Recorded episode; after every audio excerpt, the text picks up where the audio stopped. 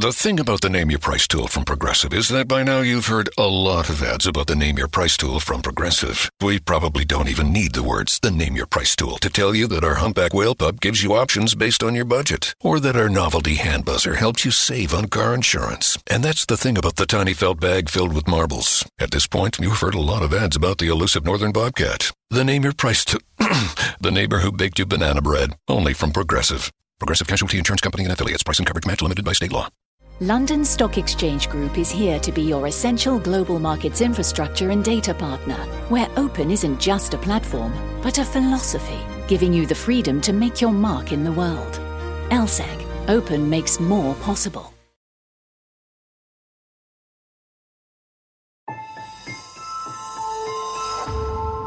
Durante años, se pensó que el Yeti vivía en los Himalayas. ¡Bienvenidos al Himalaya! Hoy, después de una extensiva investigación, sabemos que no es así. El Yeti está en México. Y este es su espacio. Yo, check this out.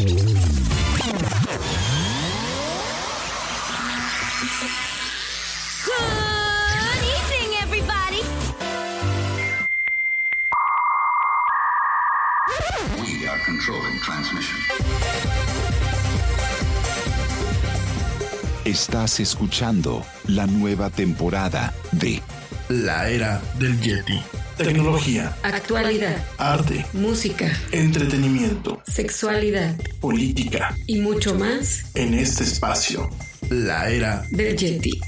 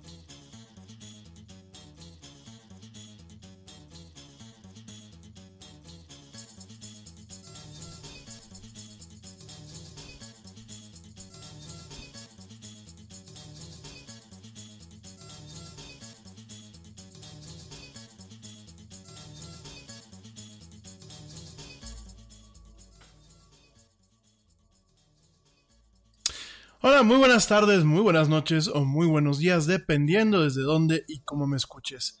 Yo soy Ramiro Baiza y como siempre te doy la bienvenida a esto que es la era del Yeti. Actualidad, tecnología y mucho más en una hora. Gracias, gracias a ti por acompañarme hoy, lunes 2 de septiembre del 2019, en esta emisión en donde, bueno, vamos a estar platicando muchos temas, principalmente las notas del día de hoy y también pues a petición de algunos de ustedes vamos a platicar de un tema pues un tanto misterioso. Vamos a estar platicando todo lo que es septiembre y octubre, eh, esporádicamente, pero bueno, en estos dos meses de temas un tanto misteriosos en torno a lo que es pues la realidad contemporánea. En este caso, voy a platicarte de un tema que se llama el hum.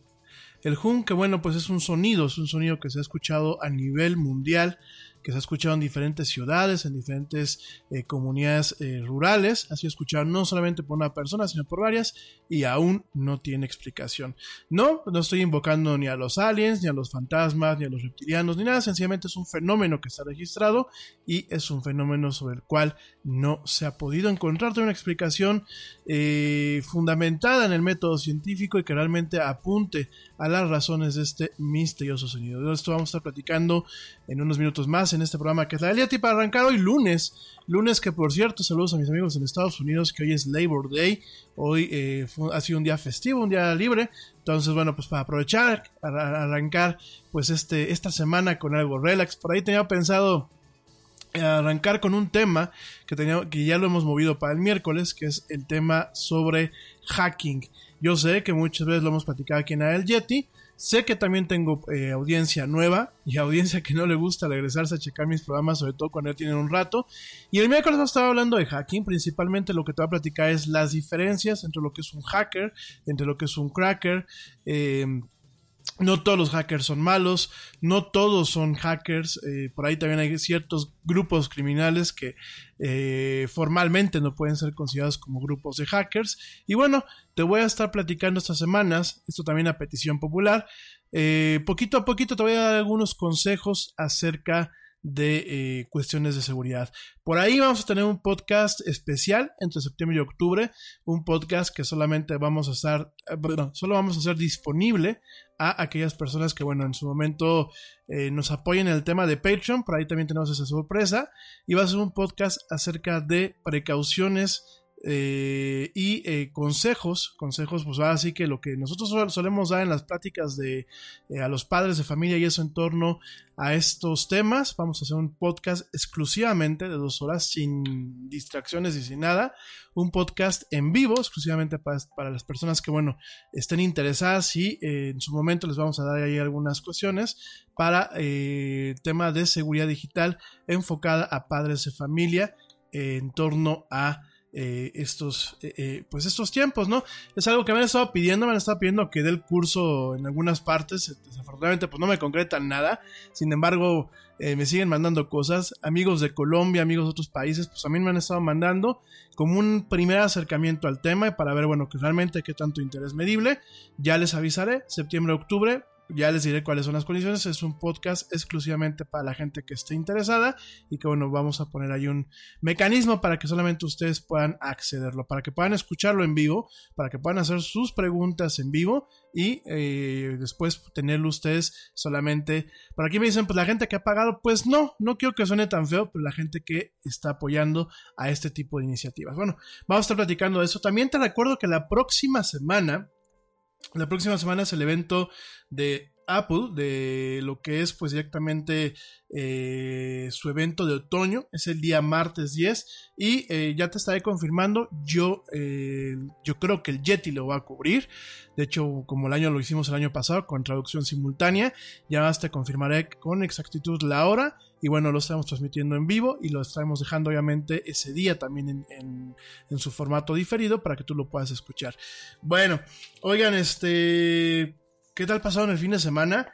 Fíjense que, bueno, pues yo también ya tuve chance de seguir allí un poquito viendo algunas películas, viendo algunos contenidos, ya iré platicando a lo largo de la semana, jugando algunos juegos bastante interesantes. Eh, te platiqué la semana pasada de The Outer Wilds. Si lo puedes conseguir, de verdad es un muy buen juego, está disponible para, PC y para la Xbox la Xbox One. De hecho, en el Xbox One está disponible como eh, parte del Xbox eh, Game Pass. Y la verdad es un juego que te lo volví a comentar, no me gusta mucho eh, la estética del juego como tal, sin embargo, la temática, que es un juego exclusivamente de exploración, aquí no matas a nadie, aquí este, no hay ni, ni pistolas láser ni nada, es un juego de exploración y de jugarlo un poquito al Sherlock Holmes porque vas resolviendo un misterio, ¿no? Un misterio que conlleva varios planetas, que conlleva varias situaciones. Vale mucho la pena, lo estuve dando una jugadita y de verdad mi gente, si no has jugado Zelda eh, Breath of the Wild, si no lo tienes para Nintendo Switch, súper recomendado. Antes de que salga la segunda parte, no solamente para la gente que le gusta los juegos de aventura o de rol, porque técnicamente no es un juego de rol eh, per se lo Zelda, pero todos los que son de aventura, acción-aventura, de verdad si no lo has jugado te lo recomiendo mucho, es para Nintendo Switch. Y me atrevo a decir algo que yo me acuerdo cuando comenzábamos el Yeti, me tuve que desdecir. Yo, yo, yo, dije en su momento que no había ningún killer app o ningún juego que realmente ameritara la adquisición de una Nintendo Switch recién que salió, lo dije varias veces en este programa. Pues me atrevo a pensar que Zelda Breath of the Wild es el juego por el que tú deberías de comprar una Nintendo Switch si realmente te gusta ese tipo de juegos, ese género de juegos. Bueno, ya estamos platicando de ello en un ratito más en este programa y a lo largo de estos días. No te desconectes rápidamente, pues saludos a toda la gente que me escucha desde México, Estados Unidos, España, Panamá, Argentina, Canadá, Puerto Rico, Chile, Costa Rica, Colombia, Guatemala, Italia, Francia, Uruguay, Reino Unido, Holanda, Suecia, Suiza, Noruega, Israel, Islandia y Francia. De verdad, ayer lo dije Francia, perdónenme, lo repetí aquí en la, estadística. Gracias de verdad por escucharme, gracias por eh, sus comentarios y gracias por hacer posible esto que se llama la Yeti. Me voy rapidísimamente a titulares y después de los titulares nos vamos a un corte y ya volvemos en este lunes, lunes arrancando con el pie derecho con esto que es la era del Yeti. Vámonos a titulares.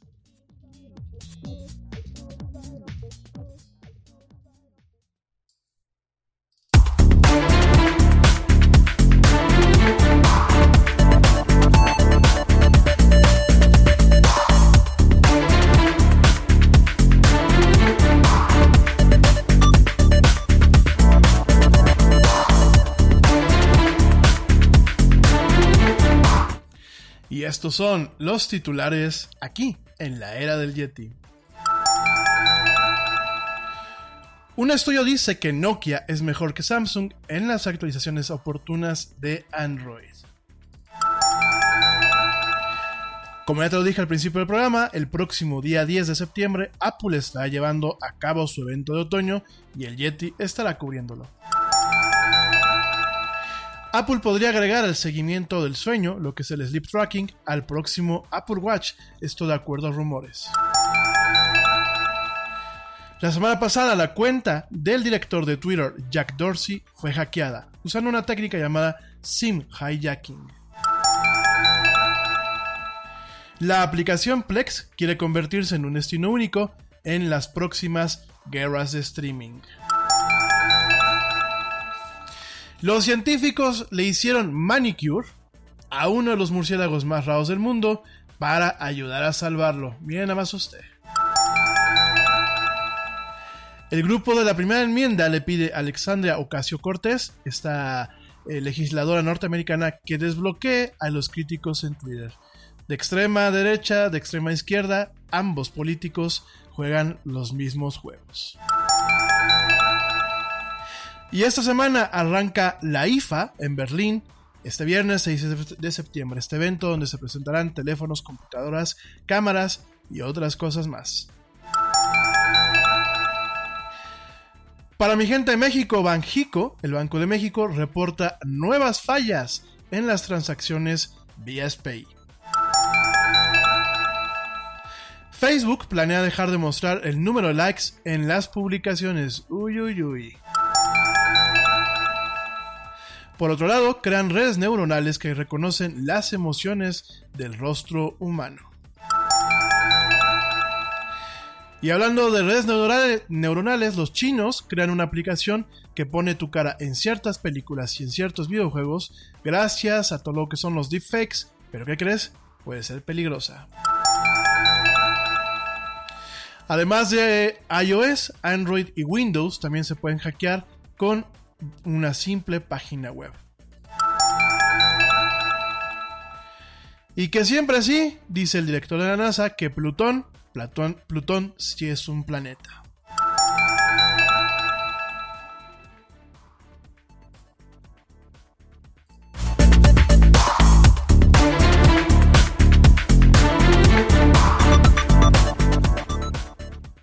La era del Yeti. Yo, check this out. Este corte también es moderno. No te vayas.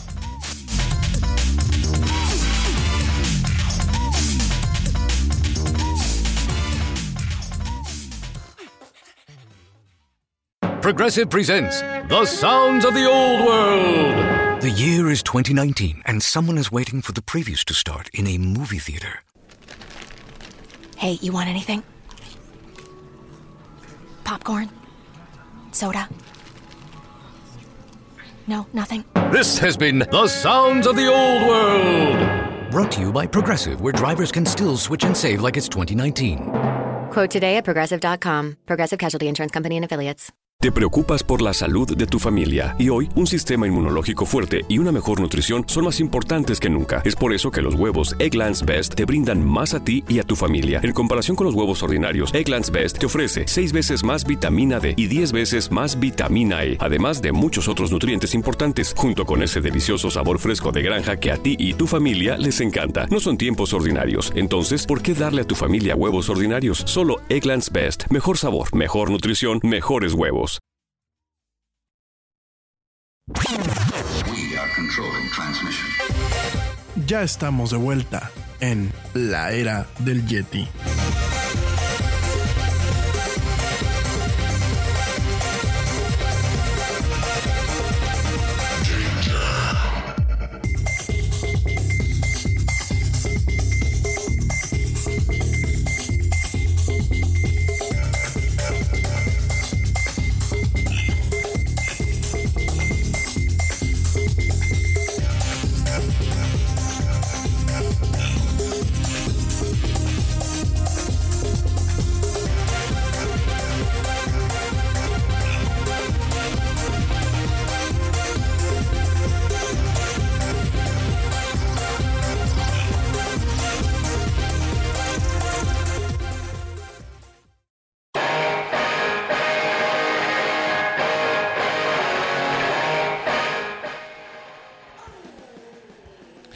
Estamos de vuelta en esto que es la era del Yeti. Mil gracias a la gente que me continúa escuchando. Saludos a la teacher Lau, la hermosísima teacher Lau. Le mando pues, un besote a mi teacher. Saludos también a los papás del Yeti. Saludos también al equipo honorario de la era del Yeti, al buen George, al buen Ernesto, al buen Pablo y al buen eh, Manu Torres, que también pues aquí nos están echando siempre porras y echando la mano. Gracias, gracias por escucharme. Y bueno, gracias a toda la gente y saludos a toda la gente que me hace el gran favor y honor de escucharme en estas, en estas emisiones. Ya en un ratito más pues mando algunos saludos por ahí, unos saludos personalizados. Bueno, mi gente, eh, ¿con qué quieren que nos empecemos a surtir el día de hoy informativamente. Bueno, te comento rápidamente por aquí uno de los mensajes que me están poniendo. Saludos otra vez a Lucía Ibargüengoite que me está escuchando. No creas que se me olvida el tema de los del Amazonas. Mañana lo vamos a estar platicando en esta emisión. Rápidamente te comento que el sistema de pagos electrónicos interbancario, el SPAY, que administra el Banco de México y por el que pasan millones de transacciones de todo el sistema financiero mexicano, se desconectó sin que el Banco Central informara el origen del problema. El Banjico dijo a los participantes del SPAY que se presentó una interrupción del servicio SPAY y que se encontraba revisando, indicando que sean informados cuándo se reanudará el servicio y pudieran volverse a conectar. En el último mes, diversas instituciones financieras han desconectado el SPAY de forma intermitente y de forma súbita sin que se conozca la causa del problema.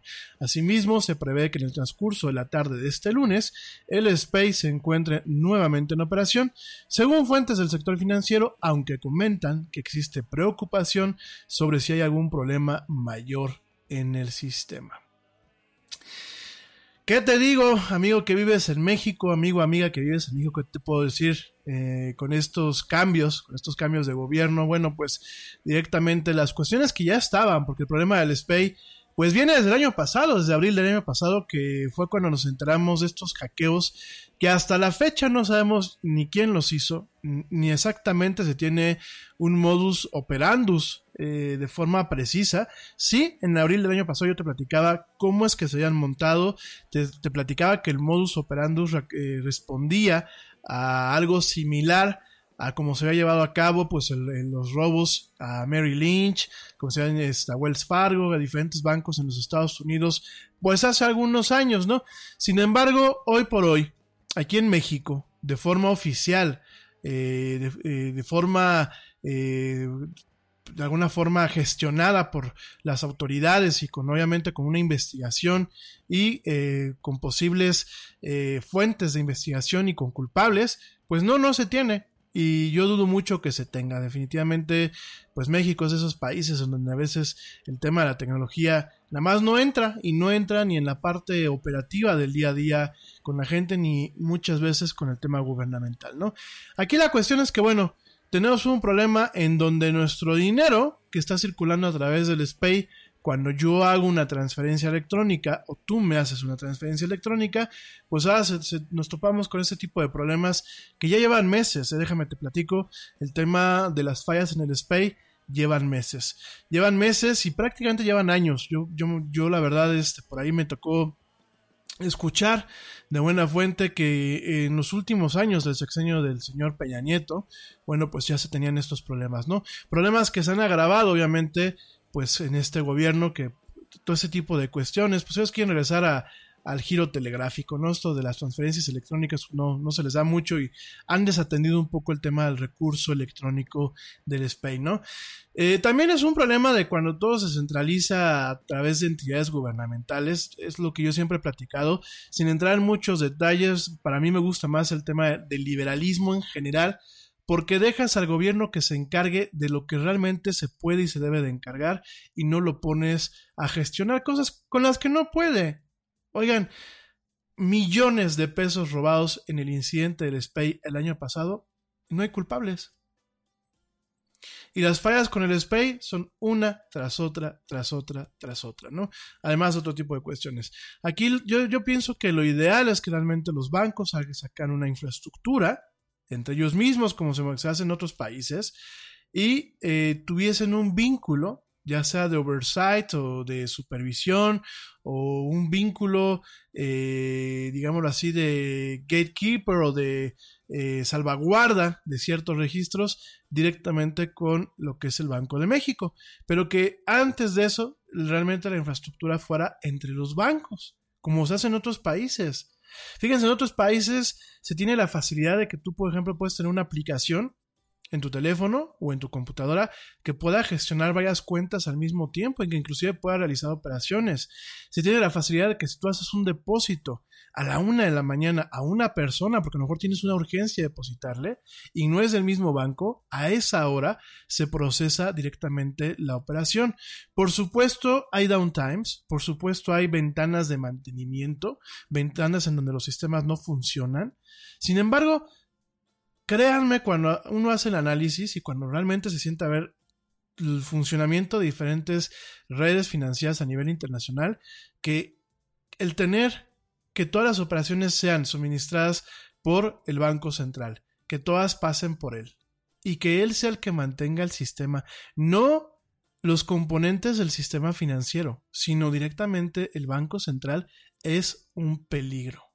Y es un peligro porque el día de mañana, y como decimos aquí en México, ojalá que la lengua se me haga chicharrón, el día de mañana puede haber una caída tan brutal del sistema que sea imposible pagarle a nuestros proveedores, pagar nuestros compromisos, pagar nuestros créditos, cumplir con el libre intercambio de dinero en lo que es un sistema financiero.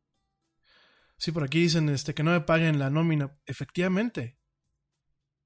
Entonces, fíjense nada más. Los gobiernos no son quienes, porque al gobierno, ¿cómo le reclamo? Sí, podemos mandar nuestra cartita y hacer, hacernos tontitos mandando cartitas y intentando hablar, pero al gobierno le vale un cacahuate.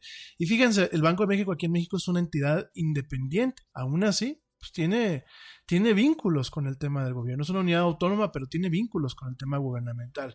Entonces, todo ese tipo de cuestiones, realmente yo no digo que con las empresas no pasen. Para una empresa, si tú tienes los canales adecuados, si existen las figuras adecuadas en un país, como en México se tiene, se tiene la Conducef, pues vas y le levantas una queja.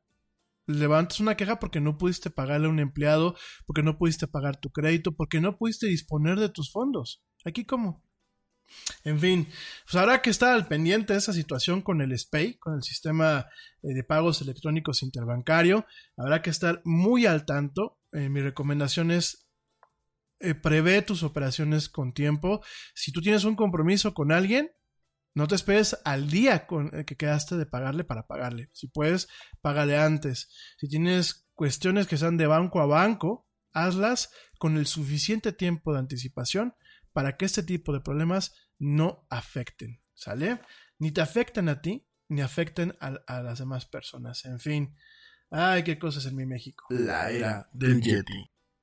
Bueno, pues pasando a otras noticias y que van muy de la mano. Te comento que la semana pasada la cuenta del CEO de Twitter, Jack Dorsey, fue hackeada. Esto se utilizó ya una técnica ya en Estados Unidos que se le conoce como SIM hijacking. ¿Qué es lo de SIM hijacking? Bueno, pues directamente, bueno, déjame te digo, cómo fue que se hackeó la cuenta de este señor, eh, o cómo fue que se dio en cuenta, pues en la tarde del viernes, los 4.2 millones de followers del señor Jack Dorsey en Twitter se llevaron una sorpresa bastante desagradable. Un grupo de vándalos había tenido acceso a su cuenta y la habían utilizado para estar mandando una serie de mensajes ofensivos eh, y además, bueno, pues ciertas eh, eh, links para lo que es su canal de la plataforma Discord. Eh, durante 15 minutos la cuenta, bueno, durante más de 15 minutos la cuenta estuvo bajo control de este grupo, de este grupo pues de hackers o de hacktivistas. Sin embargo, bueno, eh, después de que se recuperó el control de la, misma cuenta, fíjate nada más del presidente de Twitter, del director de Twitter, eh, pues este incidente para lo que sirve es para recordarnos de las vulnerabilidades serias, incluso en las cuentas de alto perfil, como es la de este señor, y qué tan seguro el tema de la autenticación utilizando lo que son los SMS. Yo no sé si te ha tocado verla, bueno, antes te platicamos eso, se ha vuelto, ¿no? Fíjense nada más. Eh, yo siempre en este programa les recomiendo utilizar algo que se le conoce como 2FA o eh, Two Factor Authentication. ¿Qué es esto? Tú tienes un segundo mecanismo que permite autenticar tu identidad ante los diferentes servicios, ¿no? Aquí en México están muy familiarizados con ese tema porque utilizamos lo que son los malamente llamados, así se llaman tokens, que son estos aparatitos que realmente eh, se llaman OTPs, es One Time Password. Este, son, bueno, llaman tokens porque lo que te genera es un token o un password de un solo uso, ¿no? Sin embargo, bueno, el nombre técnico y adecuado se le conocen como OTPs. Eh, estos OTPs o autenticadores, también es la otra, el otro nombre, pues te permiten conectarte a una cuenta y autorizar cada una de las operaciones que haces, ¿no? A veces de una forma muy engorrosa, ¿eh? Yo, yo la verdad, este, vuelvo a lo mismo, vuelto a ver otras implementaciones a nivel mundial y aquí en México son en ocasiones sumamente engorrosas, ¿no? No puedes parpadear mientras estás checando tu estado de cuenta, por ejemplo, en Banamex, porque ya te pide este, que suministres pues el token para para poder eh, parpadear a gusto mientras checas tu estado de cuenta, ¿no? Pero bueno, aquí la cuestión es que eh, cuando hablamos de Two-Factor Authentication es. En términos de otros servicios, hay varias formas de tener este tipo de eh, autenticación de dos factores, ¿no? Eh, hay a través de autenticadores de software, que son pequeñas aplicaciones, ya sean, por ejemplo, en el caso de la gente que le gusta, por ejemplo, World of Warcraft o los juegos de Blizzard, se puede descargar una aplicación que tiene este sistema de autenticación y tú vas generando los números. Se pueden también con autenticadores como Google, ah, Google Authenticator, perdón, la, lengua, la lenguada de traba o la trabada de lengua. Este, Google Authenticator, también Microsoft tiene su propio autenticador, con sus, basado todo en un estándar. Eh, hay uno muy popular que ya lo platicamos en su momento que se llama Auti, que bueno, Auti te permite autenticarte en diferentes servicios. Y por supuesto tienes esta parte en donde tú, tú, puedes autenticarte a través de un correo electrónico, a través de un SMS, de un mensaje de texto, o, o, bien, en el caso, por ejemplo, de Apple, inclusive a través de un sistema interno que ellos tienen para poderte autenticar a través de iPhones, iPads y computadoras, ¿no? Entonces, bueno, son estos al, al final del día es si alguien por alguna causa obtiene tu contraseña, a pesar de que la tenga, no pueda conectarse eh, al servicio o a, lo que, a donde quiera acceder, porque requiere un número o requiere un dato, un token que se genera en el instante exclusivamente para esa transacción. Entonces, bueno, yo les decía y les sigo diciendo, hay que activar tu los, en los dispositivos y en las cuentas, ¿no? Uno de los métodos más inseguros, como lo estamos demostrando, como lo estamos comprobando, sobre todo eh, en un país como Estados Unidos, quizás porque en América Latina somos más desconfiados los unos con los otros, pero en Estados Unidos eh, lo que tienen es un sistema que te permite a ti autenticarte cuando te mandan una clave utilizando un mensaje de texto, ¿no? Entonces, eh, ¿qué es lo que pasa? Los hackers lo que hicieron fue eh, abusar de este, de, del paradigma de la autenticación de dos factores y todo esto lo usaron utilizando un servicio que se llama Text to Tweet, en donde tú puedes mandar un mensaje de texto y directamente Twitter eh, lo tuitea. este, este servicio se utiliza, bueno, la, empresa que da el servicio se llama CloudHopper. CloudHopper, bueno, pues es, es, hace unos meses la compró Twitter. Y bueno, ¿qué es lo que hace mucha gente? Es que pueden mandar mensajes de texto a un número que usualmente es el 40404 aquí en, varias partes del mundo. Lo cual, bueno, pues te permite que si tú no tienes acceso a tu cuenta de Twitter o traes un teléfono tonto o no, un teléfono que no tiene la aplicación, directamente mandas un mensaje a este, a este número y ahí puedes hacer un tweet, ¿no? Este sistema lo único que requiere, bueno, pues es vincular tu número de teléfono a tu cuenta de Twitter, con lo cual, bueno, pues eh, directamente mucha gente ya lo hace por lo que te acabo de platicar del tema del 2FA, ¿no? El, Two Factor Authentication, ¿no? Eh, fíjense nada más, cuando tú das de alta este número telefónico en Twitter, automáticamente estás habilitando el servicio de CloudHopper para que tú puedas mandar eh, tweets directamente utilizando mensajes de texto, ¿no?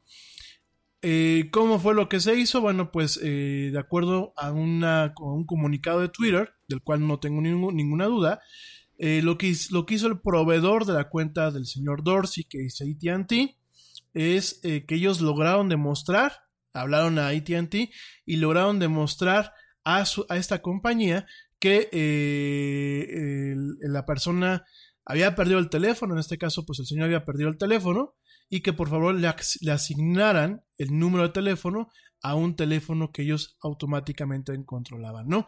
Fíjense, no es una técnica nueva, de hecho se utiliza mucho para robar bitcoins o para robar inclusive identidades de Instagram y algunas cuentas de Facebook.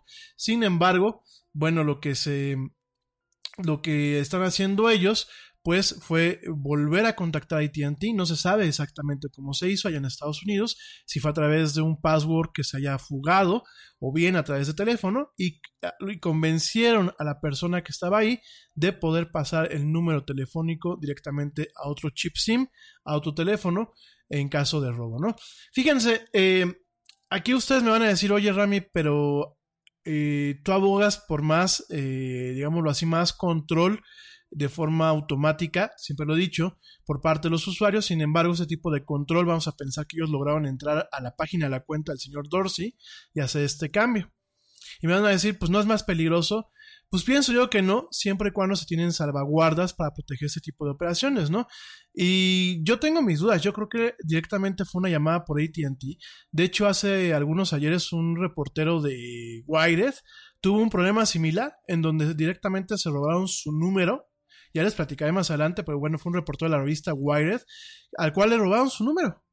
¿Por qué? Porque hablaron a, a ATT, le echaron un mega rollo al, ejecutivo de cuenta, eh, contaban con cierta información propia para poder validar lo que es el acceso a este tipo de cuentas y con esta información lograron que le cortaran el servicio al teléfono que él tenía en su mano con su chip y pasárselo a un chip que estos atacantes tenían y por ahí lo pudieron eh, directamente operar, ¿no? Entonces, esto digo principalmente en Estados Unidos porque aquí en México tú quieres hacer cualquier cambio a la cuenta y por lo menos con Telcel, que es el proveedor más grande, tienes que ir a su centro de atención a clientes, a hacerlo directamente en persona, ¿no? Tiene ventajas y desventajas. Obviamente tienes el engorro de que te tienes que ir a formar eternas filas para que te hagan cualquier trámite o movimiento a tu cuenta. Pero tienes la ventaja de que no tienes este tipo de situación en donde si te roban tu número telefónico, tienen acceso a varios servicios en donde se pide la autenticación del número telefónico, considerando como si fuera algo único. Al respecto también te comento, cuando, y, y veo que hay mucha gente que lo sigue sin hacer, amigos, el teléfono se ha vuelto un tema que ya no solamente es un aparato de comunicación o un aparato para echar chisme en Facebook. Se ha vuelto un aparato que en ocasiones contiene una parte de nuestras vidas o acceso a partes de nuestras vidas. Entonces, eh, al respecto, los invito. El otro día inclusive lo vi, lo vi en un grupo y me pareció muy peligroso. Pero de verdad los invito el que le pongan el pin a sus teléfonos. Realmente tengan siempre bloqueados sus teléfonos. Porque fíjense, se roban su aparato, se roban su teléfono y el, el ladronzuelo puede acceder a ciertas cuestiones que aunque no están directamente eh, dentro de su aparato, sí puede eh, tener acceso a, ellos a través de lo que es el número telefónico.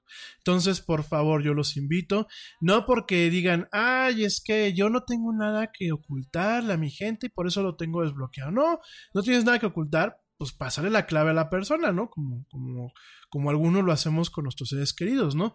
Pero más allá de eso, no tengas un teléfono desbloqueado. En caso de que te lo roben, pueden hacer cuestiones sumamente desastrosas, ¿no? Y aquí pasó, Aquí pasó con el tema del señor Jack Dorsey que le hackearon su cuenta. Fíjense nada más, el grupo se llama The Chocolate Squad, que es como el escuadrón del, chicoteo, de la broma. Y bueno, pues este truco lo ha estado haciendo durante años. Es un truco, es uno de los ataques más prominentes en donde, bueno, pues han golpeado a influencers, han, eh, golpeado a políticos, a artistas, y bueno, ellos yo creo que han encontrado un truco con ATT, porque realmente todos los ataques han sido con ATT. No se sabe cómo ganan control de las cuentas, sin embargo, ya son varias, ya son varios, varios incidentes, ¿no? Y el tema de Dorsey, bueno, pues eh, como presidente de Twitter, fíjense nada más, pues ya en 2016 ya también eh, tuvo un ataque similar que bueno pues en su momento tuvo la utilización de ciertos plugins o ciertos subprogramas o aplicaciones que se conectaban a la cuenta, en donde, bueno, pues eh, lograron vulnerar una de estas aplicaciones y conectarse como si fueran el presidente de las cuentas, ¿no? Eh, a ellos, a ninguno los han agarrado, es un tema que se conoce el grupo, pero realmente no los han agarrado. The Chocolate Squad todavía tiene por ahí planeado más sorpresas este, conforme va avanzando el año, tienen ahí en la mira a ciertos eh, personajes de alto nivel. Y bueno, eh, el incidente como tal es bastante vergonzoso para Twitter, no solamente por eh, todo lo que se tuvo que mover para recuperar el control de la cuenta del, presidente, sino también, bueno, pues directamente las múltiples, múltiples veces que Dorsey ha sido vandalizado, todos los escándalos que ha tenido, y bueno, ese tipo de temas llegan en una temporada en donde, aunque usted no lo crea, las eh, redes sociales están en el ojo del huracán ante la opinión popular. Realmente eh, creo que debe venir un parteaguas, en mi muy humilde opinión, debe venir un parteaguas con nuevas alternativas, con nuevas plataformas, porque está claro que las plataformas que tenemos actualmente ya no están funcionando adecuadamente, no están protegiendo ni nuestra privacidad, ni realmente nuestro derecho a una libre comunicación, a una libre expresión, sí, pero siempre y cuando acatando ciertas formas. Yo sé que a lo mejor muchos de ustedes me dirán, es que la libre expresión este, debe ser totalmente libre. No, debe de tener, eso es como el agua. Tú puedes dejar el agua libre en una tubería, pero debe tener cierta forma y cierta configuración. Pues para qué? Para que mensajes negativos que últimamente terminan eh, en víctimas mortales, ya no víctimas cibernéticas, sino víctimas mortales, con todo este tema de la suprema, de la extrema derecha y bueno, también de la extrema izquierda, no falta por ahí el izquierdito que quiere matar a la gente rica o a la gente que trabaja. Temas de aquí de México, ¿eh? aunque ustedes no lo crean, no faltan ahí algunos entes en las redes sociales que se ponen a amenazar a periodistas, a reporteros y a empresarios porque pues no comulgan con su visión mediocre y ponzoñosa de la vida cotidiana, ¿no? Entonces, pues bueno, eh, realmente las redes sociales, insisto, eh, y vamos a, es un partaguas que en algún momento tendremos que hacer en este programa. Insisto, sí, nos han permitido hacer muchas cosas, pero también, también se han vuelto poco a poco un cáncer al momento de no poder controlar muchas de las comunicaciones que se hacen de una forma efectiva. No, no hablo de censura, hablo sencillamente de regular. En fin, mi gente, me voy rapidísimamente a un corte. Te recuerdo mis redes sociales para que entres en contacto conmigo. No me gusta que esto sea un monólogo, prefiero que esto sea un diálogo. Te recuerdo que en Facebook me encuentras como la era del Yeti, en Twitter me encuentras como arroba el Yeti oficial y en Instagram me encuentras como la era del Yeti. No te desconectes, ya vuelvo. Estamos en esto que es la era del Yeti.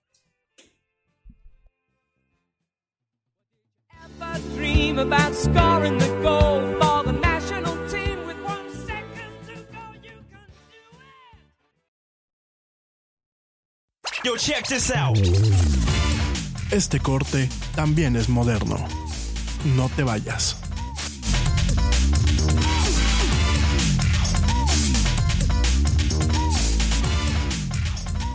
Went online to switch your car insurance to Progressive so you could save money, but then you saw a friend request from an old summer camp buddy. And now here you are, clicking through photos of his kickball team from 2011. Hmm, looks like they won the championship that year. Then he moved to Tulsa.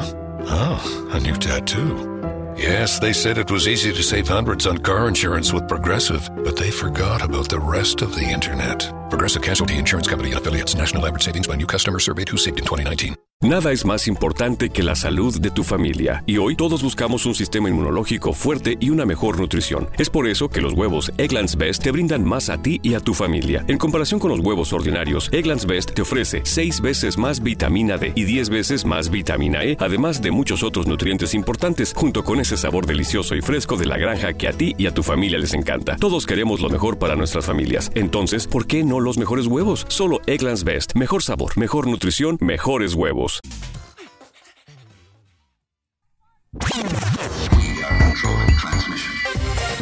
Ya estamos de vuelta en la era del Yeti.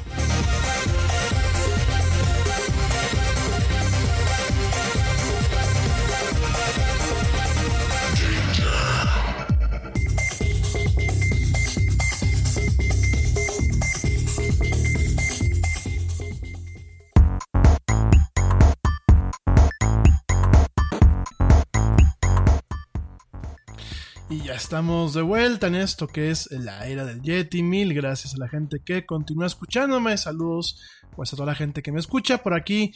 No veo tantos comentarios, así que hoy no voy a mandar saludos personalizados más que los que ya mandé. Bueno, sí, rápidamente la gente que siempre me escucha, perdón, soy maleducado. Por aquí se enojó este, mi amiga Ale. Bueno, rápidamente eh, mando saludos a Ale Dresler, a Dani Arias. Saludos, Ale, gracias por escucharme hasta allá, hasta Alemania. A ver si te puedes dar una vuelta a la IFA y nos, chismeas qué tal está la feria ahora que empieza el próximo viernes. Saludos, bueno, pues a toda la gente que me da el gran honor de escucharme, a Edgar, a mi primo Edgar, a Blanquita Chaya, a Caro y a Ale Loaiza, este, a, los, a, los, amigos Valverde, porque tengo varios Valverde, la Chelita Cuántica. En general, muchísimas gracias a toda la gente que me escucha. Mañana prometo que sí, de la lista que me mandaron, el que tengo aquí el fin de semana en el Messenger, les prometo que, bueno, el, mañana les mando saludos a todos. Pues es que no están activos, mis chavos, no están, no están activos, yo no sé si están de vacaciones o como es lunes se conectan pocos en vivo, pero bueno. Oigan, eh, rápidamente me voy con, con pues casi con el último comentario de las notas. Me paso al tema del HUM, que bueno, pues es un tema bastante interesante. Eh, no, no estoy aquí en plano esotérico, eh, por favor. No, por aquí me dijeron que si ya me voy a volver aquí como que la mano peluda, no. Es un tema bastante interesante. Fíjense que eh, con el tema del manicure que le hicieron pues al murciélago más raro del mundo, Fíjense que nada es cómo está, ¿no? El tema de la, pues en torno a la tecnología para conservar y proteger algunas especies animales, pues ha avanzado muchísimo en estas últimas décadas. Actualmente, pues los científicos pueden rastrear todo lo que son los patrones de migración utilizando el satélite, utilizando otro tipo de herramientas y tratar de recuperar eh, a especies de lo que es una amenaza totalmente de extinción utilizando tecnología de eh, fertilidad avanzada, ¿no? Sin embargo, bueno, pues hay muchas formas de tratar de preservar lo que es el entorno animal y preservar algunas especies. Y una de las especies, una de las formas más low tech, si lo quieren ver así, eh, más sencillas, es eh, en este caso, eh, con este murciélago del cual te voy a platicar, solamente se requirieron, como lo dice pues aquí el comunicado que dan, es que solamente se requirieron algunas redes para pescar y cuatro botellas de barniz de uñas, así como lo escuchas. Esto, bueno, pues fue un trabajo hecho por un, grupo de expertos eh, cubanos e internacionales eh, que intentan, bueno, pues tratar de entender cuántos eh, murciélagos de orejas de embudo, así se le conoce, cuántos murciélagos de orejas de embudo, así se le llama la especie, pues quedan directamente en lo que es su última su último hábitat registrado hasta el momento que es Cueva La Barca eh, esto pues es una, un sistema cavernoso en la, isla más grande de Cuba, la segunda isla más grande de Cuba, que se llama Isla de la Juventud. Eh, lo que se está tratando de hacer, de acuerdo a José Manuel, perdón, José Manuel de la Cruz Mora, un especialista en murciélagos de el Museo de Historia Natural, en, en, la ciudad de Pinar del Río, allá en Cuba, él comenta que lo que están tratando de hacer es encontrar o tratar de calcular la densidad de los murciélagos y eh, para eso lo que están haciendo, bueno, pues es capturarlos, marcarlos de una forma y después soltarlos, ¿no? Esto, bueno, esta es una forma poco ortodoxa y también poco tecnológica, pero pues al parecer bastante eficiente para poder rastrear este tipo de animales en lo que es este sistema cavernoso, ¿no? Eh, esos animales son bastante frágiles, eh, de acuerdo a lo que se comenta, son animales que con facilidad pueden sufrir heridas y fracturas a lo que es este eh, su cuerpo, sobre todo a la parte de sus alas y a, sus patas, por lo cual, bueno, se tienen que, y además son murciélagos muy pequeños, por lo cual se tienen que utilizar algunos métodos de captura y de recaptura bastante cuidadosos para que eh, no fueran dañados estos animales, ¿no? Eh, por ejemplo, en algunos otros tipos de murciélagos se pueden hacer pequeños cortes en las alas, eh, se les pueden poner algunos brazaletes o algunos rastreadores, sin embargo, bueno, pues en este caso no, en este caso por lo delicado del animal no se pudo haber hecho esto, ¿no? Lo que ellos necesitaban, pues era hacer algo que fuera no permanente, y que fuera temporal y que no dañara en ninguna forma los, eh, a los animales, ¿no? Lo que se hizo entonces, bueno, fue darle a cada animal su manicure, su manicure este, que los diferenciara. Lo que hizo el equipo, bueno, fue utilizar algunas redes para pesca con eh, algunos hilos y el eh, tejido más delgado que una, una red usual para poder capturar cada murciélago. Aquí se, la captura se hizo uno por uno. Y los científicos entonces marcaban sus patas, sus, eh, sus garritas, las marcaban con una combinación única de cuatro diferentes colores de barniz no permanente. ¿no? En el, al respecto, bueno, pues este, este manicure iba a permitir que ellos pudieran identificar los animales que ya habían capturado y dándose una idea de la densidad de murciélagos en la cueva. Fíjense nada más, todo el proceso llevó alrededor de 20 minutos por animal, 20 minutos por murciélago, de acuerdo al doctor de la Mora, ¿no? Este murciélago, que también se le conoce como Natilus primus, usualmente se, se, le conoce como el murciélago que vino o que regresó de la muerte. Durante mucho tiempo se pensó que estaba extinto, hasta que dos científicos se encontraron con este animal en lo que es la Cueva La Barca en 1992, ¿no? Eh, esto, bueno, pues en su momento el Parque Nacional eh, de esta isla, de la península oeste de esta isla, se extendió y el, y el, enfoque, bueno, pues siempre ha sido proteger lo que es la cueva y los murciélagos. Eh, el ambiente en el que ese tipo de murciélagos realmente viven, conviven y sobreviven es cálido y oscuro totalmente, lo cual significa que estudiarlos y monitorearlos no es un trabajo fácil, ¿no? Aquí comenta el artículo que si tú eres claustrofóbico, tienes problemas con eh, estarte metiendo entre diferentes piedras y no te gusta la oscuridad con calor extremo, entonces la cueva de la barca no es el lugar más idóneo para que tú puedas estar, ¿no?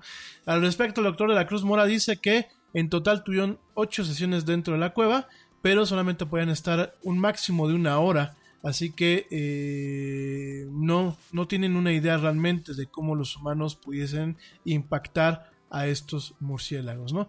Él comenta que el máximo, el máximo de murciélagos que pudieron capturar en una sesión fue de 7, ¿no? Eh, para empezar, bueno, pues este tipo de cuevas tienen 13 diferentes especies de vampiros, de murciélagos, perdonen. Además tienen otro tipo de animalitos como serpientes, eh, cien pies, ojo, de los cien pies feitos, de los que muerden y que son venenosos, tarántulas, cangrejos gigantes y bueno, pues además del factor de miedo que puedes tener, pues es un factor de seguridad, ¿no? La luz, como lo comenté hace unos minutos, es totalmente mínima, o sea, realmente hay partes de la cueva donde hay oscuridad total y la temperatura oscila entre 40 grados centígrados hacia arriba, ¿no? Moverse además requiere un cuidado aún más profundo ya que eh, todo lo que eh, rodea lo que es la cueva eh, es un tipo de coral que se le llama diente de perro que bueno, pues es un coral también viejísimo y muy, muy delicado, ¿no? En fin, pues con esto te platico cómo realmente lo han estado haciendo ahí en Cuba, en, esta cueva, en donde, bueno, pues eh, para intentar preservar esta especie, para poder contabilizarla, para poder llevar un monitoreo activo de esta especie, han utilizado barniz de uñas y le han hecho sus manicures a las garritas de estos murciélagos para poderlos registrar. En fin, pues qué bueno, ¿no? Qué bueno que realmente en ese sentido se están tomando este tipo de medidas y este tipo de acciones. Bueno, oigan un par de cosas eh, rápidamente. Ya, ya voy a entrar de lleno con el tema, porque ya estamos prácticamente llegando a la etapa final del programa. Te comento que Facebook planea dejar de mostrar el número de likes en las publicaciones. No voy a entrar con el debate el día de hoy. Sin embargo, bueno, eh, por ahí se está comentando, eh, sobre todo viene un tema de una eh, de una ingeniera de, eh, que se llama Jane Machung Wong, que lo comentó en Twitter, en donde pues, directamente ella se notó, eh, lo, detectó en, una versión de prueba de, de, la aplicación de Facebook, en donde, bueno, pues directamente la red social, también ya lo hizo de forma oficial, ya lo comentó, estaría bloqueando el número de likes que recibe cada fotografía, cada publicación que nosotros tenemos, ¿no? Así que eh, si se queda esta configuración, que a mí me parece pues bastante eh, bastante adecuada si se queda esta configuración. Una publicación solo mostrará los nombres de los amigos en común que le han dado like en lugar de enseñar el número total, ¿no? Eh, el motivo para introducir esta función, de acuerdo a lo que se comenta, es que tenía más ventajas que inconvenientes. Facebook ya la introdució en el código fuente de la app para Android, ya nada más falta que lo activen. Y en el caso de Instagram, llevan bastantes meses probándolos en Australia esta funcionalidad en donde no se podría ver el número de likes que cada, eh, que cada post, que cada publicación pueda tener, ¿no? Con esta nueva alternativa, bueno, pues Facebook buscaría que los usuarios se vean impulsados a compartir contenidos sin que estén preocupados por la cantidad de personas que le dieron like para buscar aceptación. Si bien la compañía aún no publica ninguna conclusión al respecto, es probable que la función se lance de forma gradual para analizar el efecto en los usuarios muy pronto, ¿no?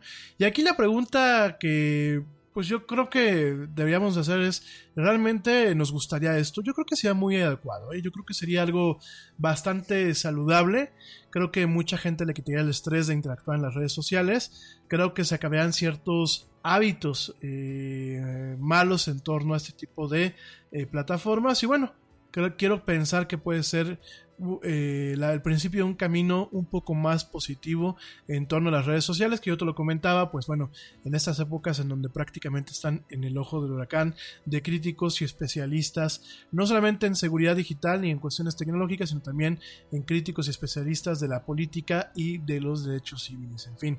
Por último, te comento que una app eh, china que se llama SAO, está disponible para iOS que utiliza la inteligencia artificial para poner tu rostro, utilizando solamente una fotografía, en el cuerpo de Leonardo DiCaprio, en la, en la película de Titanic, con el cuerpo de Jon Snow y Sam Tarly en el, en el de Game of Thrones, ¿no?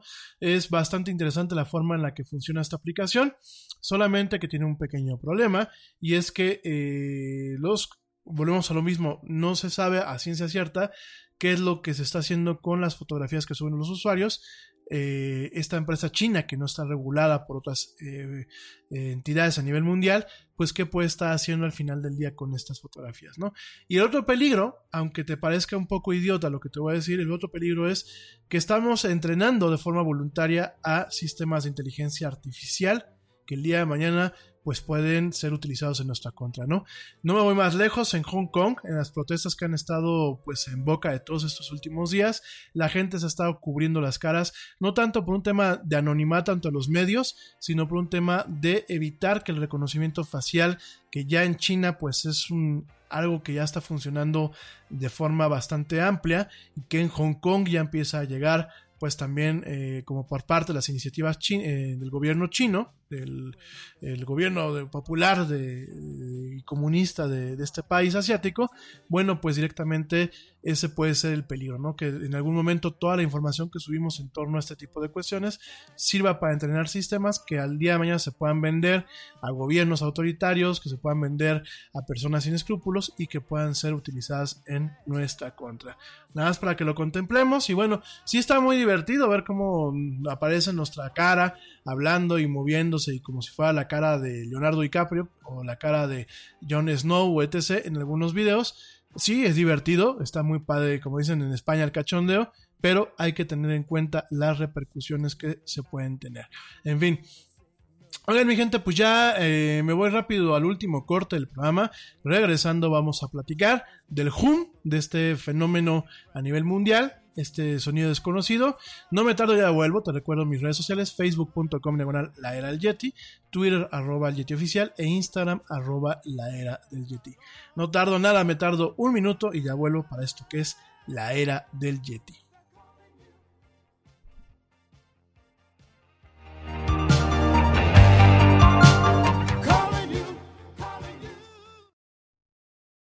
Yo, check this out.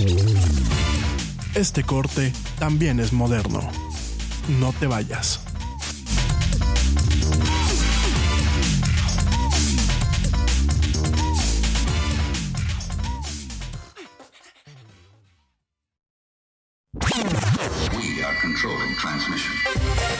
Ya estamos de vuelta en la era del bodega, bodega, bodega, alfa and omega.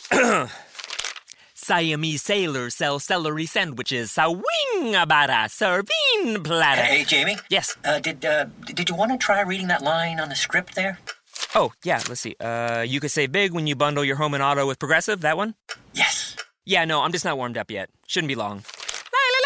Detector test. Indecent Bundle your home and auto with Progressive today. The marmot mangled my mushy pork pancake. Progressive Casualty Insurance Company and Affiliates. Nada es más importante que la salud de tu familia. Y hoy todos buscamos un sistema inmunológico fuerte y una mejor nutrición. Es por eso que los huevos Egglands Best te brindan más a ti y a tu familia. En comparación con los huevos ordinarios, Egglands Best te ofrece 6 veces más vitamina D y 10 veces más vitamina E, además de muchos otros nutrientes importantes, junto con ese sabor delicioso y fresco de la granja que a ti y a tu familia les encanta. Todos queremos lo mejor para nuestras familias. Entonces, ¿por qué no los mejores huevos? Solo Egglands Best. Mejor sabor, mejor nutrición, mejores huevos. Yeti.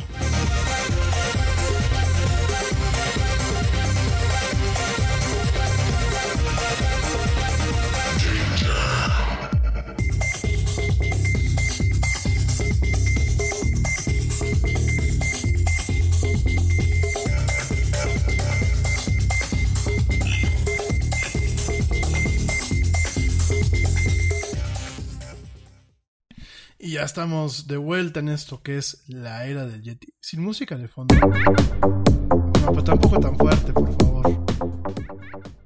Gracias. Bueno, estamos de vuelta en esto que es la era del Yeti y vamos a seguir platicando de varios temas el día de hoy. Bueno, ya del último tema, porque de hecho ya estamos colgados un poquito sobre, sobre el programa, sobre todo para la gente que me escucha en vivo, digo, porque para la gente que me va a escuchar en el podcast, todavía no nos colgamos, todavía estamos en tiempo, ¿no?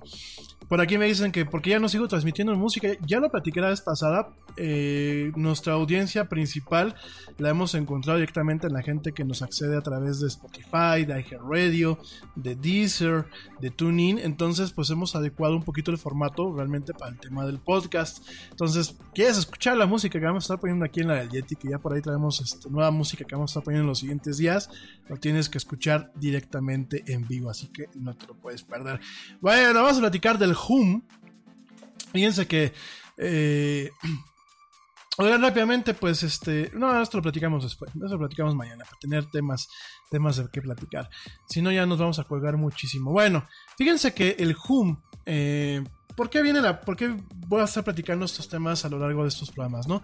Parte de la actualidad, pues, es también en reconocer algunos misterios. Misterios que, más allá de los, de los, de los esoterismo, más allá de, del tema de los expedientes secretos X o cualquier cosa, son misterios que están ocurriendo y que han utilizado de alguna forma, pues, lo que es el método científico para tratar de resolverlos. Eh, muchos de ustedes también en su momento me decían, oye, desde el año pasado, ¿por qué no haces pues como que a lo mejor en octubre o en noviembre haces una serie de programas especiales en torno pues a ciertos misterios, en cierto algunas cuestiones de terror?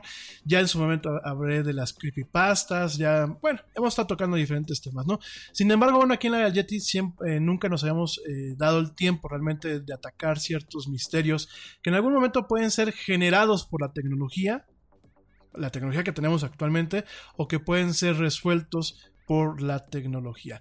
Voy a estar platicándote a lo largo de estas semanas de algunos misterios que no han sido resueltos y otros, como en su momento, como el Bloop, que ya platicaremos de él eh, la próxima semana, que ya han sido resueltos utilizando, bueno, pues lo que es el método científico y las herramientas con las que se cuentan, ¿no? En el caso del HUM, fíjate que es un fenómeno que yo de propia cuenta eh, me ha tocado experimentar. Es un tipo de sonido, que es como, lo, te voy a poner ahorita el audio, es un tipo de sonido bastante grave, que eh, pareciera como si fuera, bueno, el motor de algo. Eh, o, una maquinaria pero que se escucha directamente, no en la casa, no es un tema fantasmagórico ni mucho menos, se escucha muchas veces en el entorno y se escucha a diferentes horas del día, lo mismo se puede escuchar eh, durante el día constantemente o se puede escuchar en la noche, ¿no?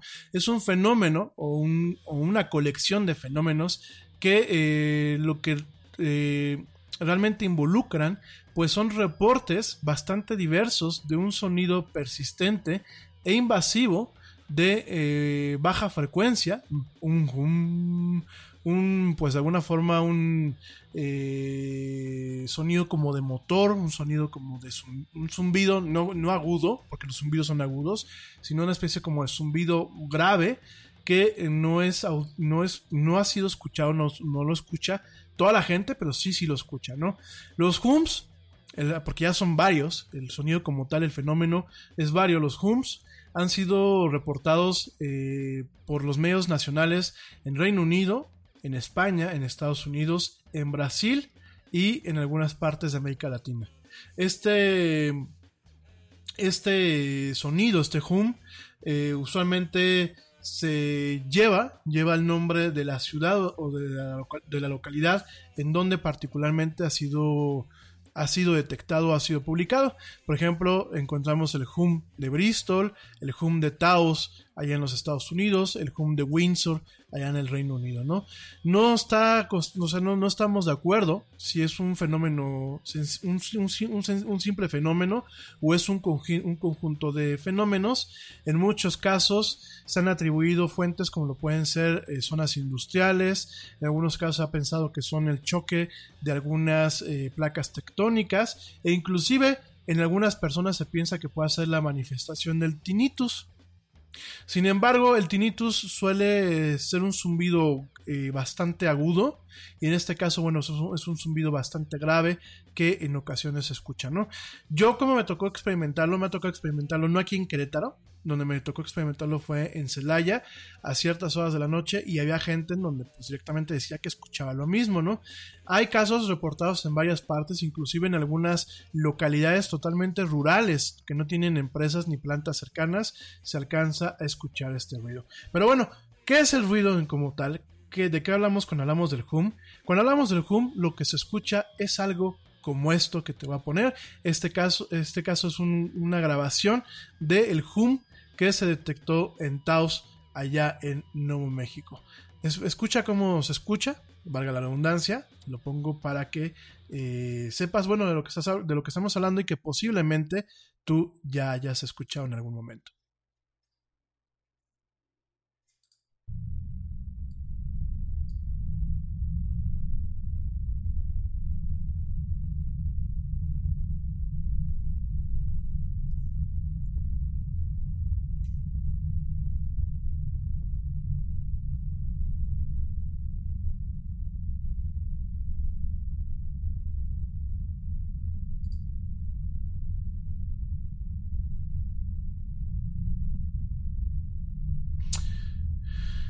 Sí, yo sé lo que, lo que puedes estar pensando, que el hum, bueno, pues realmente se escucha como si fuera un motor, sí, efectivamente, yo también es lo que pienso. Sin embargo, imagínate este hum, este ruido, eh, que bueno, a mí ya me estoy yo bastante, bastante estresado.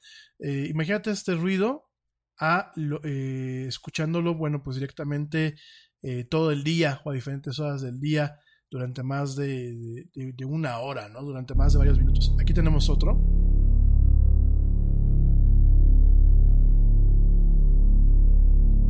Esta es una versión eh, modificada, eh, donde, bueno, se utilizó un, amplificador.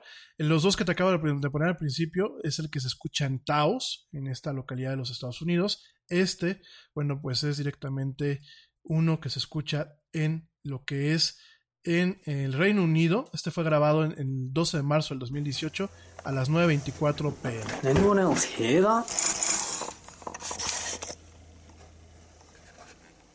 Es una persona que está saliendo a grabar el sonido allá en esta localidad.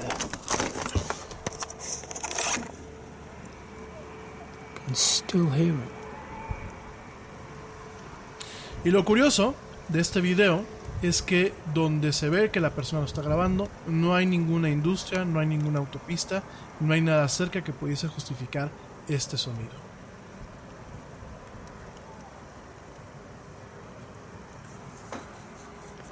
What is?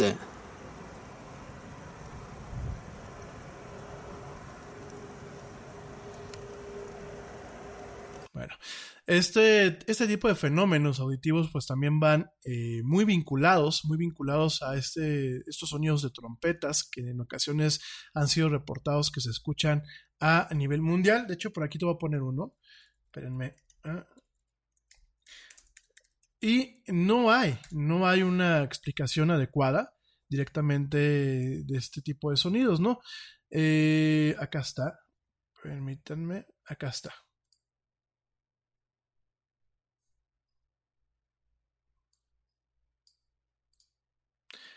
Este fue grabado directamente. Este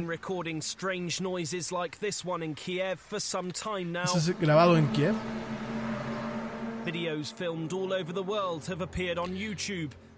Y bueno, estos, estos sonidos, pues usualmente se escuchan como si fueran placas de metal, como si fueran motores. Por aquí algunos, eh, el otro día eh, que estábamos platicando ese tema, cuando me lo sugirieron, me decían, bueno, pues es que se escucha eh, como si fueran dinosaurios, como si fueran dragones. Aquí la cuestión es que, bueno, es un fenómeno que todavía no se alcanza a identificar qué es. Alrededor de solamente el 2% de la gente eh, que vive pues en una zona donde se escucha el hum lo pueden escuchar y muchos de ellos son en edades de entre 55 a 70 años. Esto de acuerdo pues a un estudio del 2003 hecho por el, consultor acústico Geoff Leventhal de eh, la ciudad de Surrey allá en Inglaterra, ¿no? Eh, para muchas personas, por ejemplo, en su momento Katie Jacks de Leeds, allá en Inglaterra, le comentaba a la BBC que es un tipo de tortura. Sencillamente la gente quiere gritar de que todo, escucha, todo el tiempo lo está escuchando, ¿no? Lo peor es en la noche, comenta esta mujer, y que es difícil dormirse debido a este sonido que se escucha en lo que es el fondo, ¿no? Mientras que muchas personas los han tachado de locos o de problemáticos y eso obviamente amplifica el malestar y, la situación que sufren estas personas, muchos de ellos después de que han sido revisados meticulosamente por audiólogos y por médicos, se les ha detectado que tienen una audición normal, ¿no? Entonces, estas zonas son, eh, se encuentran a nivel mundial, es un sonido que enloquece. De hecho, pues hay varias, varios eh, medios que lo están cubriendo. Eh, en Edimburgo, eh, allá en, Escocia. En Roslin, que está cerquita de, también allá de Escocia, en Florida, allá en el, en el condado de Tavares, eh, en muchas partes, y mismo aquí en América Latina hemos recibido algunos reportes cuando estaba yo investigando este tema. Probablemente mañana termine de platicar del HUM. Eh, no lo había pensado para una para tres días el tema, pero veo que hay un poquito de interés. Entonces mañana voy a terminar de platicarlo con un poquito más de calma y platicamos también del tema del Amazonas. Pero el tema es este, ¿no? El tema es que eh, el sonido es un sonido que sí está registrado, sí está grabado. De hecho, el doctor Glenn McPherson, el doctor Glenn McPherson, eh, que bueno, pues es un, eh, un investigador, un investigador en torno pues a este problema. él trabajó 16 años, bueno, ha, ha, estado trabajando durante 16 años en la Universidad de la British Columbia, allá en, Canadá, en, la Columbia Británica, eh, educando a matemáticos y en lo que es la Facultad de Educación y ha trabajado también en esa misma universidad durante más de 10 años con eh, diferentes programas, ¿no? Él es doctor y lo que hizo, lo que hizo este señor es crear un mapa, un, grapa, un mapa eh, de investigación global en donde se van eh, registrando aquellas cuestiones del HUM que realmente sean, eh, que no sean problemas de, oídos, que sean con evidencia registrada de forma electrónica y que se pueda constatar que el HUM ahí está, ¿no? Ha creado una base de datos, ha hecho el doctor McPherson, pues, sí, continúa haciendo una investigación, de hecho creó algo que se llama el World HUM Map, and Database Project. Eh, y bueno, lo que están tratando de buscar es eh, solucionar o, dar con la solución a este enigma, ¿no? Realmente, ¿qué ocasiona este sonido? ¿Es eh, polución acústica? ¿Es cuestión de que las, los entornos están tan industrializados que realmente este tipo de vibraciones, este tipo de sonidos de maquinarias se alcanzan a escuchar a varios kilómetros a la redonda. Es un tema quizás vinculado al tráfico aéreo, aun cuando el tráfico aéreo pueda ser remoto. Es un tema vinculado a el comportamiento de las placas tectónicas. Exactamente no se sabe. Exactamente no se sabe este eh, eh, ¿qué, qué ocasiona este ruido, el ruido que justamente te acabo de presentar. Hay registros eh, que no solamente son contemporáneos, hay registros de sonidos similares, de acuerdo a, las descripciones, con lo que es el hum, que incluso datan de 1883. pero bueno, habrá que realmente profundizar un poquito más en este tipo de temas para entenderlos y ver sobre todo si no es eh, si no es algo que realmente pueda afectar el día de mañana a lo que es el ecosistema, a lo que es la, raza humana, ¿no? Sobre todo pensando que puede ser ocasionado por nosotros mismos, ¿no? Hay algunas teorías que apuntan a que pueden ser submarinos, hay algunas teorías que apuntan a que realmente las ciudades contemporáneas pueden estar almacenando los sonidos y con el cambio de temperaturas estarlos liberando en las noches. Hay diferentes teorías en donde pues realmente no se alcanza a entender qué es lo que pasa. Sin embargo, hay una ciudad de 210 mil personas, como lo es la ciudad de Windsor, en donde pues hay muchos casos que lo están reportando, hay muchas grabaciones como la que te acabo de presentar, está la ciudad de Taos, hay diferentes partes donde este sonido, este sonido que a la gente la puede volver loca, ha estado ocurriendo. Pero bueno, ya mañana con más calma lo estaremos platicando, daremos un punto final a este tema y estaremos tocando ese tipo de misterios aquellos que no se han resuelto y, aquellos que ya se resolvieron utilizando la ciencia y la tecnología. En fin, pues yo ya me voy. Espero que tengas un excelente lunes. A ti que me escuchaste en vivo, te deseo una muy buena noche. A ti que me escuchaste en diferido, te deseo muy buen día, muy buena tarde, muy buena noche, dependiendo desde dónde y cómo me hayas escuchado. Yo soy Rami Loaiza, esto fue del Yeti y yo te espero mañana en punto de las 7:10 pm para eh, pues platicar de mucha más actualidad mucha más tecnología y muchas cosas más en este programa. Gracias por acompañarme, pórtate mal, cuídate bien, niégalo todo y como dice el tío Yeti, vámonos. ¿Por qué? Pues porque ya nos vieron. Nos escuchamos el día de mañana. ¡Oye, hay más helado!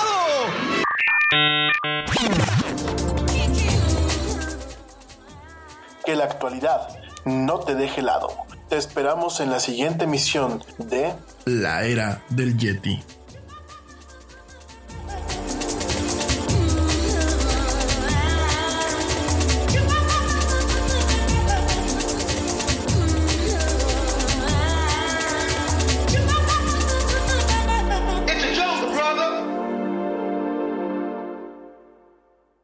En Target, la salud de todos es nuestra máxima prioridad. Por eso requerimos que todos usen mascarilla o alguna otra cubierta en el rostro, además de dar mascarillas y guantes para proteger a nuestro equipo. Todos los días limpiamos las tiendas a profundidad, también los carritos y canastas después de cada uso. Recuerda que cuentas con nuestros servicios de compra fácil, sin contacto, como Drive Up y entrega el mismo día. Creemos en estar siempre cuidándote. Siempre lo haremos. Conoce más en target.com diagonal a Bullseye View. London Stock Exchange Group is here to be your essential global markets infrastructure and data partner, where open isn't just a platform, but a philosophy, giving you the freedom to make your mark in the world. LSEG, open makes more possible.